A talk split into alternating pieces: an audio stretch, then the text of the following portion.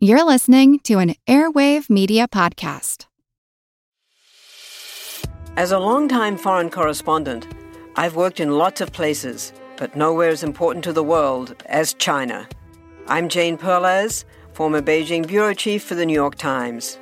Join me on my new podcast, Face Off US versus China, where I'll take you behind the scenes in the tumultuous US China relationship. Find Face Off wherever you get your podcasts.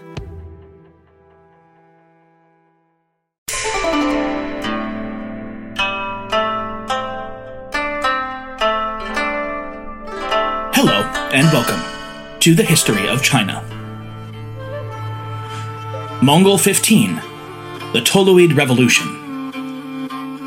The commandment of the eternal God is In heaven, there is only one eternal God, and on earth, there is only one Lord, Genghis Khan. This is the word of the Son of God, Temujin. This is what is told to you.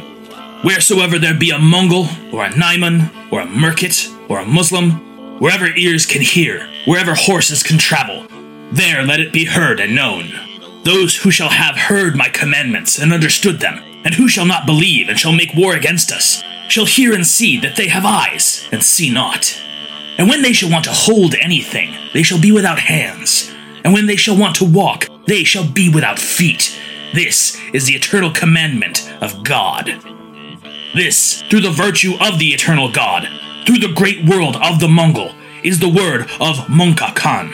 To the Lord of the French, King Louis, and to all the other lords and priests, and to all the great realms of the French, that they may understand our words. For the word of the eternal God to Genghis Khan has not reached unto you, either through Genghis Khan or others that have come after him. A certain man by the name of David came to you as an ambassador of the Mongols, but he was an impostor. And you sent back with him your envoys to Guyuk Khan. After the death of Guyuk Khan, your ambassadors reached this court. These two monks who have come from you to Batu, but Batu sent them to us, for Mongka Khan is the greatest lord of the Mongol realm. Now then, to the end that the whole world and the priests and monks may be at peace and rejoice, and that the word of God be heard among you, we wanted to appoint Mongol envoys to go back with these your priests. But they replied that between us and you there is a hostile country, and many wicked people, and bad roads, so that they were afraid that they could not take our envoys in safety to you, but that if we would give them our letter containing our commandments, they would carry them to King Louis himself. So we do not send our envoys with them, but we send to you in writing these commandments of the eternal God by these priests. These commandments of the eternal God are what we impart to you. And when you shall have heard and believed, if you will obey us, send your ambassadors. And so we shall have proof whether you want peace or war with us. When, by the virtue of the eternal God, from the rising of the sun to the setting, all the world shall be in universal joy and peace, then shall be manifested what we are to be. But if you hear the commandment of the eternal God, and understand it, and shall not give heed to it, nor believe it, saying to yourselves, Our country is far off, our mountains are strong, our sea is wide, and in this belief you make war against us, you shall find out what we can do. He who makes easy what is difficult and brings close what is far off, the eternal God, he knows. The message from Mongke Khayan to King Louis IX of France via Friar William of Rubruck, 1254. It is late August of 1246. Guyuk sits the most powerful throne in the world. His rule uncontested, his reign absolute. It had taken nearly five years and the tireless efforts of his mother, the great Khatun Toregene, to secure his place, as the late Ogedei had notably despised his eldest son and passed him over in favor of his favorite grandson by his third son, Kochu, the Prince Shiremun. At least as important as Shiremun's strong claim to the throne, not even to mention the potential claim of Guyuk's younger brother, Koran, who had been the personal choice of Genghis himself to succeed Ogedei prior to his death, was the fact that Guyuk had spent much of his life and career up to this point making enemies amongst his fellow princes. The bitterest and most intransigent of these was no less than his cousin, Batu Khan, lord of the Jochid line of the family and Khan of the Golden Horde that ruled the western marches of the empire.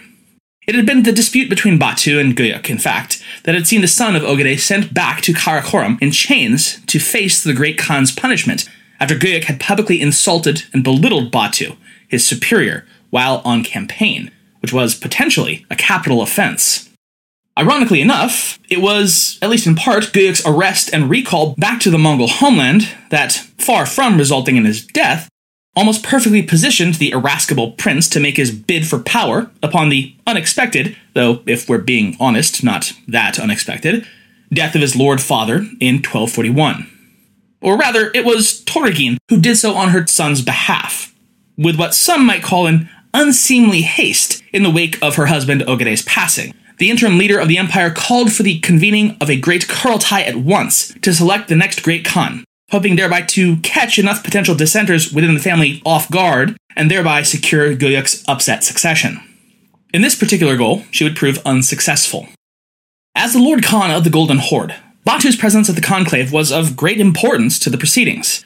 By tradition, as well as the law of Genghis Khan's Yasa, the Borjigins needs must first reach a quorum and then a consensus approval of the next leader for it to carry any legal weight. As such, usually the convening of a great Kurultai would be delayed until the political horse trading between the family branches could be conducted and concluded in private, as had been the case in the private decision between the sons of Genghis to nominate Ogedei, the third son, as their father's successor. And with the final ceremony being little more than a formality, by rushing into calling the conclave before either quorum or consensus could be reached, Toregene was opening the door for dissent to grind any such proceedings to a halt. A door that Batu, who above all else despised Guyuk and wished to deny him the throne, gladly stepped right on in. Batu held no imperial pretensions of his own. He understood that he did not have the political capital to put his name forward as Ogedei's potential successor, as not only had it been agreed upon that the rule of the empire would stay solely within the line of Genghis's third son, but also that as the son of Jochi, his blood tied to the great Khan Genghis would forever be in question, and therefore a political liability. Instead, it was more of a personal grudge for him. Let anyone but Guyuk get the job, and if that proved impossible, well, then at least make it as annoying and as difficult and as drawn out a process as possible. Why? Because screw that guy. That's why. This isn't to say, as the tale has often been told, that Batu had the power to unilaterally hold up the election of a rival indefinitely. Had he made it known that he outright opposed the accession of Guyuk, quorum could still have been reached without him, and indeed, ultimately, it would be. Instead, Batu employed subterfuge and trickery to delay the election of his rival as long as possible, without ever actually saying that that was what he was doing. Rather, he claimed that he was suffering from a severe attack of gout in his legs and especially feet, making even simple movements all but impossible, and travel from the Russian steppes to Mongolia completely out of the question until the attack of the illness subsided. Then, of course, he'd be happy to make the journey, but he just needed for them to wait a while. By repeating this excuse, which was not at all unbelievable given the Mongol lord's predilection for rich foods and drinks, and in intemperate quantities of both, Batu was able to delay the Kurultai time and again, totaling a period of more than four years. While Batu hemmed and hawed and drew things out over the early 1240s, the other branches of the family certainly didn't just sit on their haunches and do nothing. Toregene Khatun worked furiously to gather the necessary support from the other elements of the Borjigins in order to overcome Batu's intransigence and thereby secure her son's eventual election over Shiremun, even without the support of the Golden Horde. This she largely accomplished, if accounts are to be believed, although they do paint a markedly unflattering picture of Toregene, going so far as to call her ugly and mean. She achieved this through outright bribery and gift giving. Many of her late husband's ministers who pointed out that it had been Ogedei's will that Guyuk specifically not be selected, Toregene silenced by outright firing them, replacing them, as was her prerogative as Yekikatun, with her own partisans. The most important of these would be the Lady Fatima, a captive Tajik or Persian taken in the course of Genghis's campaign against Khwarezmia, who had won the favor of Toregene and was appointed as essentially the Empress's prime minister. The chronicler Juvayni would later write, with a noted hostility to the very idea of women in politics, that virtually alone, Fatima had unfettered access to the Khatun's gur, and that she, quote, became the sharer of intimate confidences and the depository of hidden secrets, and she was free to issue commands and prohibitions, end quote. Well, yes, Juvayni, that's literally in the job description. Could you quit being so weird about it? As the interregnum dragged on, and Batu's quote unquote gout continued to quote unquote plague him in a rather suspiciously unabating manner, further chaos threatened to unmake Toregene's tenuous process towards gaining the consensus within the Borjigin clan she so desperately needed. The youngest and last surviving full brother of Genghis Khan, the Prince of the Hearth, Temuge Otchigin, by this point well into his 70s, came forward, claiming that with no clear heir apparent, it should instead be him who filled the role of Great Khan that his brother had created. This, Temuge claimed, would require no Kurultai at all to confirm him, a claim that he seemed more than willing to back up with the full force of his own massive army, quite possibly one of the two or three largest armies in the whole empire, with some estimating its strength at over 100,000 soldiers. It was a move so shocking and illegal by the very law of his own brother that it would be neither forgotten nor forgiven when the seat of the Khayan was at last filled. Still, Temuge's claim, dubious and easily cast aside as it was, seems to have shown enough of the Borjigins just how tenuous the peace of the interregnum was, and that it would likely shatter altogether, and soon, if no decision was arrived at quickly. The deciding factor would come from the line of Genghis's youngest son, Tolui, and its own matriarch, who had until this point remained studiously silent in the question of supporting one candidate over another the Princess Sorkhakhtani. A truly brilliant politician in her own right, and often considered one of the most brilliant people, much less women of her age and of all world history, Sorkhakhtani sensed that this was the moment that she could win for her family, and most importantly, her sons, a truly prestigious place in the new regime by placing herself in the role of kingmaker. A decade prior, upon the death of her own husband, Tolui, supposedly to save the life of an ailing Ogedei from evil Chinese spirits, Ogedei had offered to marry Sorkhakhtani to Guyuk, a proposition that was, in spite of their 16 year age difference, not at all unusual among the people of the steppe. Sorkhakhtani had then politely turned down the offer, citing the need to care for and protect her sons above remarrying, and also, if she had remarried, that would potentially have given Ogedei and Guyuk a claim to her lands and titles, above those of her already grown sons. Now, however, she spoke in favor of Guyuk's accession. Her support for this claim to the throne would prove the final, critical piece of the puzzle that Toregene needed to claim a quorum of the royal family, in spite of Batu's passive aggressive filibuster. At last able to claim plausibly that a majority of the Borjigins supported her son's claim to the Khayanate over that of Shiremun, who she said was too young, or Khodan, Guyuk's brother, who she claimed was too sickly, which was a particularly ridiculous excuse given that Guyuk was well known as being even more sickly than his younger brother, and was also swiftly following his own father's path into crippling and deadly alcoholism. And certainly over that of the ludicrous claim of Temuge, who was not only too old, but attempting to short circuit the entire election system altogether. Toregene was at long last able to call the great Kurultai together on the plains of the Altai, just a few kilometers outside of Karakorum itself. It was an affair that would see almost all the notables from far and wide, from every corner of the world, come together to raise Prince Guyuk up and acclaim him, however begrudgingly, as Great Khan in August of 1246. Not just Mongol princes and khans, but also, quote, emirs, governors, and grandees jostled among the same roads beside princes and kings. The Seljuk Sultan came from Turkey. Representatives of the Caliph of Baghdad also arrived, as well as two claimants to the throne of Georgia. The highest ranking European delegate was Alexander Nevsky's father, Grand Prince Yaroslav II Vsevolodovich of Vladimir and Suzdal, who died suspiciously just after dining with Toregene Khatun. Among these great and notable lords from the four corners of the world also arrived a certain curious, and barely presentable, mission from the Pope of the Christian Europeans themselves, a 65 year old monk called Carpini and his bedraggled, hopelessly undersupplied mission to find and bear unto the Lord of the Tartars a letter of greeting slash stern rebuke of Mongol treatment of Christians. And at long last, even a representative from Lord Batu, his elder brother and ruler of the eastern half of the Golden Horde, Orda Khan. Batu himself still claimed that his gout made such travel impossible, though it seems far more likely that he, wisely, determined that putting himself under the direct power of his longtime nemesis would not be good for his lifespan. Some of us love history. Others used to or never did because history was presented as nothing but the rote memorization of names, dates, and facts. Basically, the story got left out, and that made history kind of suck. My name is Greg Jackson. I'm a university professor with a PhD in history, and bringing history to life is my passion. That's why I created my podcast, History That Doesn't Suck.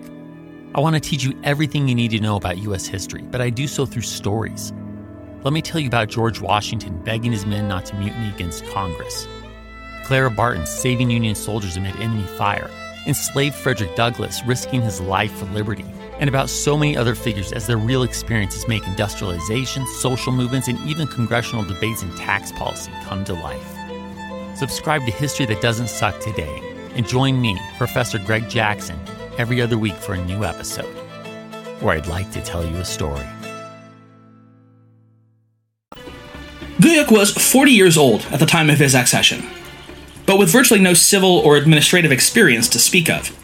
He was, like most Mongol men of his era, an experienced warrior on horseback and battlefield commander, not a competent governor from a throne. In a short time thereupon, he'd find it an ill fitting role for him indeed.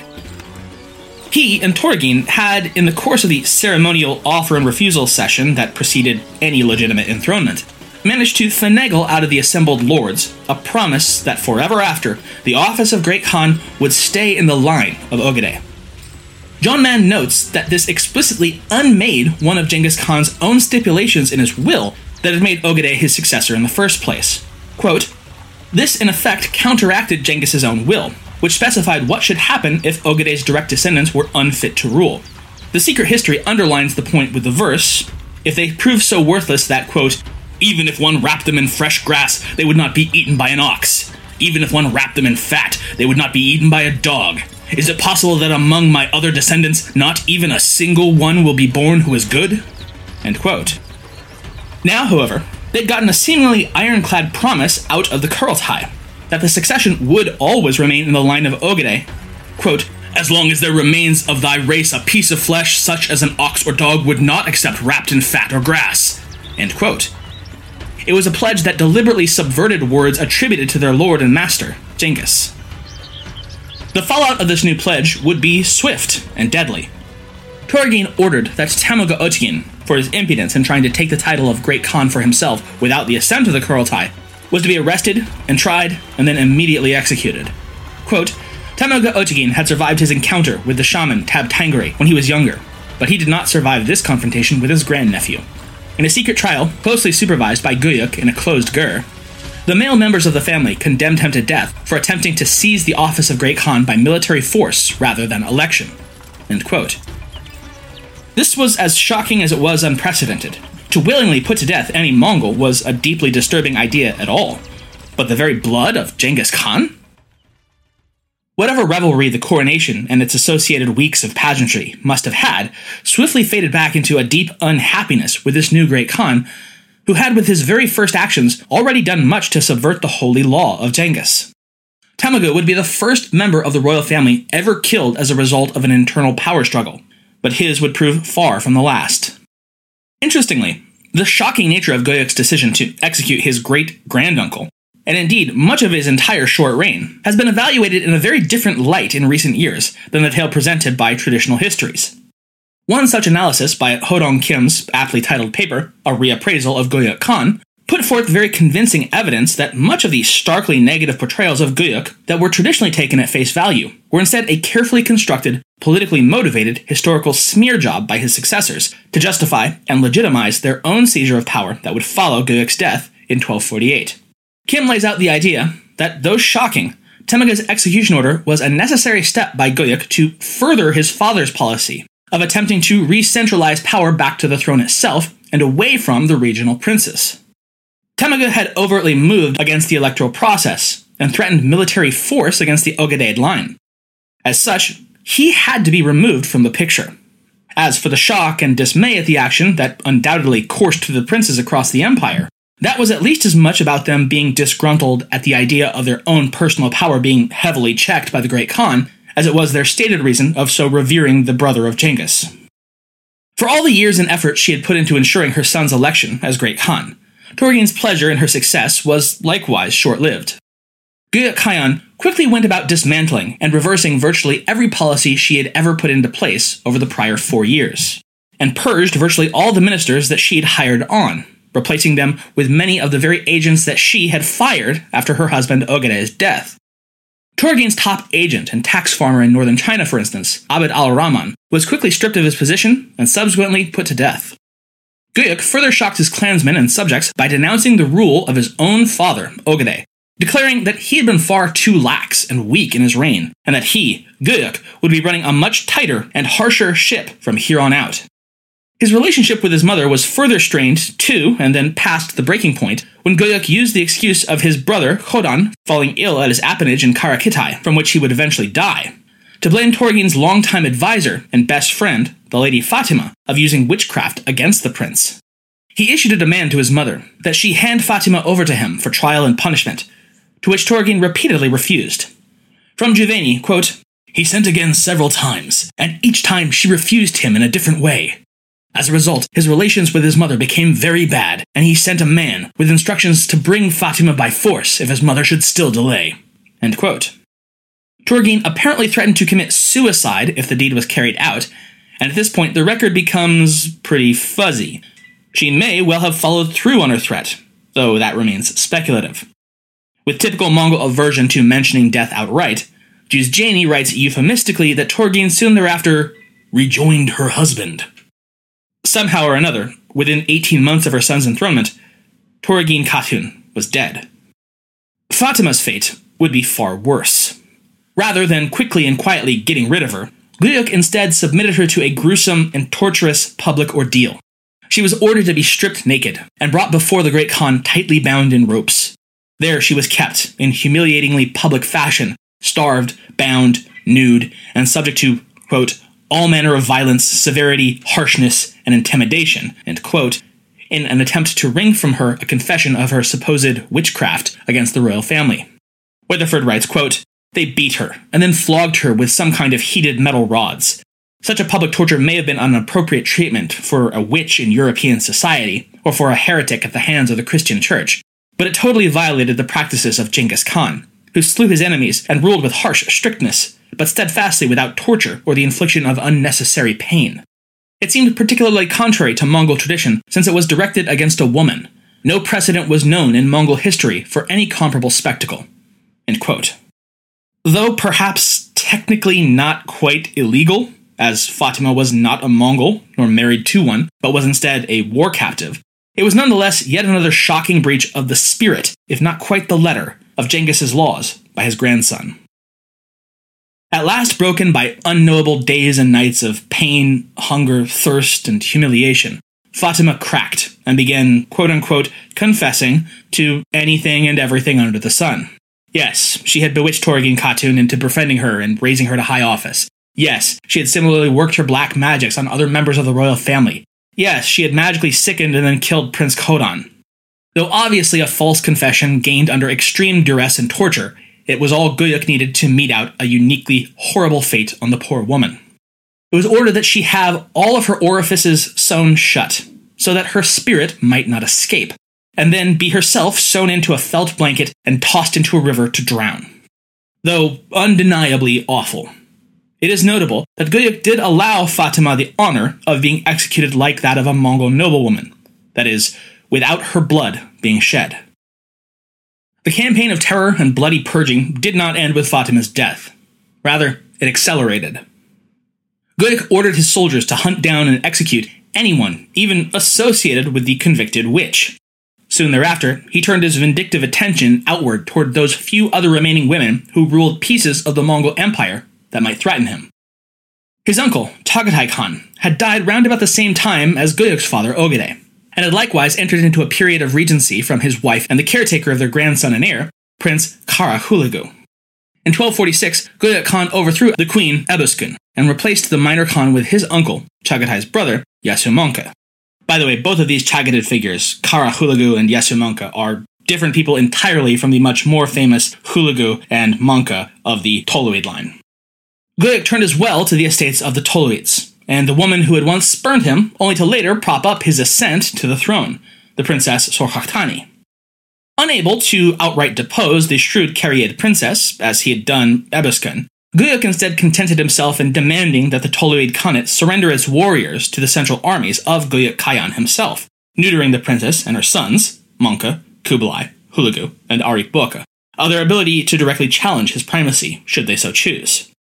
Secure at last in his knowledge that his eastern front posed him no further threat, Guyuk turned then westward, and toward a long awaited vengeance against his most hated rival, old cousin Batu. Batu had stayed well away from Karakorum leading up to the Great Kurultai of 1246, remaining firmly entrenched at his own stronghold, Sarai Batu, on the banks of the lower Volga, as it widened out into its Caspian Sea delta. But that didn't mean that he'd remained silent on his cousin's succession. Much to the contrary, Batu had been vociferously denouncing Guyuk's succession as illegal, since he, the lord of the Golden Horde, had not been present for the decision. And never mind that he'd specifically delayed the process by years by outright refusing to come. Yet once the ceremony had been carried out, Batu had quit his Russian court and begun advancing slowly eastward at the head of his own formidable army, ostensibly in order to now formally and personally offer his submission and loyalty oath to the new Khan of Khans. But Guyuk was having none of it. That wasn't the Batu he knew. Instead, Guyuk suspected that his hated cousin planned to bring his army to bear against him directly in an attempt to overthrow and usurp the throne from him. Well, two could play at deception, two could play at surprise. And so, Guyuk assembled his own massive imperial army and began, under the guise of going on a hunting trip and, um, also doing an imperial inspection of the Ili River region around Lake Balkhash and Dzungaria, and um, also going to prepare to renew the campaign against Europe because why not? Guyuk and the imperial army began moving westward. Quote, in fact, as his subsequent actions demonstrate, the true purpose of this tour was to position himself unobtrusively in Dzungaria for a surprise strike at his rival's territories, which lay further to the west. Once he reached Dzungaria, Guyuk immediately set about reorganizing and expanding his force preparatory to the attack. By imperial decree, the Khayan ordered that one man from every 100 Mongol households be enlisted as Bahadur Braves.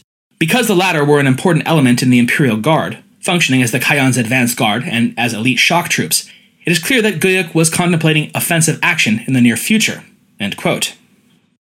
Guyuk intended to meet Batu's army in the fields of Dzungaria, and then well, only the eternal blue sky could possibly know the outcome of what would follow.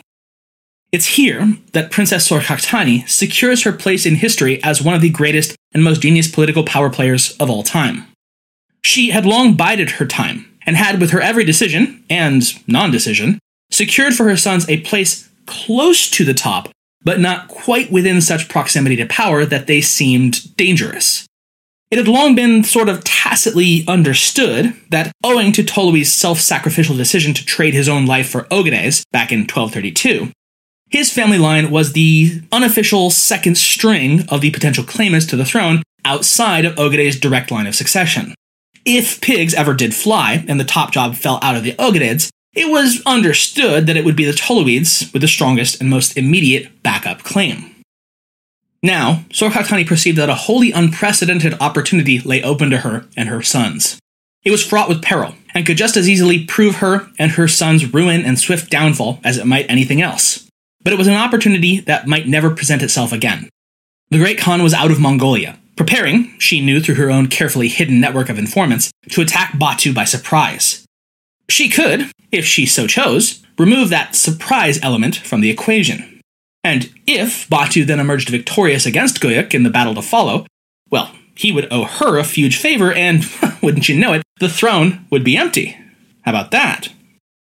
In spite of the mortal danger that she and her sons would be in if she were discovered, Sorkhakhtani nevertheless dispatched in utmost secrecy a messenger to make with all speed and discretion for Batu's encampment at Alakhamach, just to the south of Lake Balkhash. The message delivered warned Batu, quote, Be prepared Guyuk Khan has set out for those regions at the head of a large army, and that his advance westward was not devoid of some treachery. The two massive armies approached one another around the shores of Lake Balkhash, preparing themselves for what everyone understood by this point would be the most titanic clash in the history of the Mongol Empire. Some reports, rather obviously overblown for the sake of drama, state that Guyuk's army numbered more than 600,000. As the two forces prepared to square off in the spring of 1248, Guyuk encamped at a place called Kumsenger in modern Xinjiang on the banks of the Urungu River, about a week's ride from his own appanage's capital, Beshbalik, northeast of Urumqi. And it was there that the great Khan, at 42 years old, and having reigned for little more than a year and a half, died suddenly and under very mysterious circumstances. Some accounts claim that he was accidentally killed while sparring with a member of his army. Other accounts infer that he was secretly poisoned, either by agents of Batu or Sorkhakhtani. Neither of these are out of the realm of possibility, but most authors have concluded it far more likely that his constantly frail health, raging alcoholism, and the grueling nature of the long ride westward just proved too much for the Khaghan's fragile constitution, and he died from exhaustion and illness. The Great Westward Campaign that he was personally to lead once Batu had been taken care of was called off completely, and his body, on the order of his empress, was taken back to his appanage in Dzungaria for burial.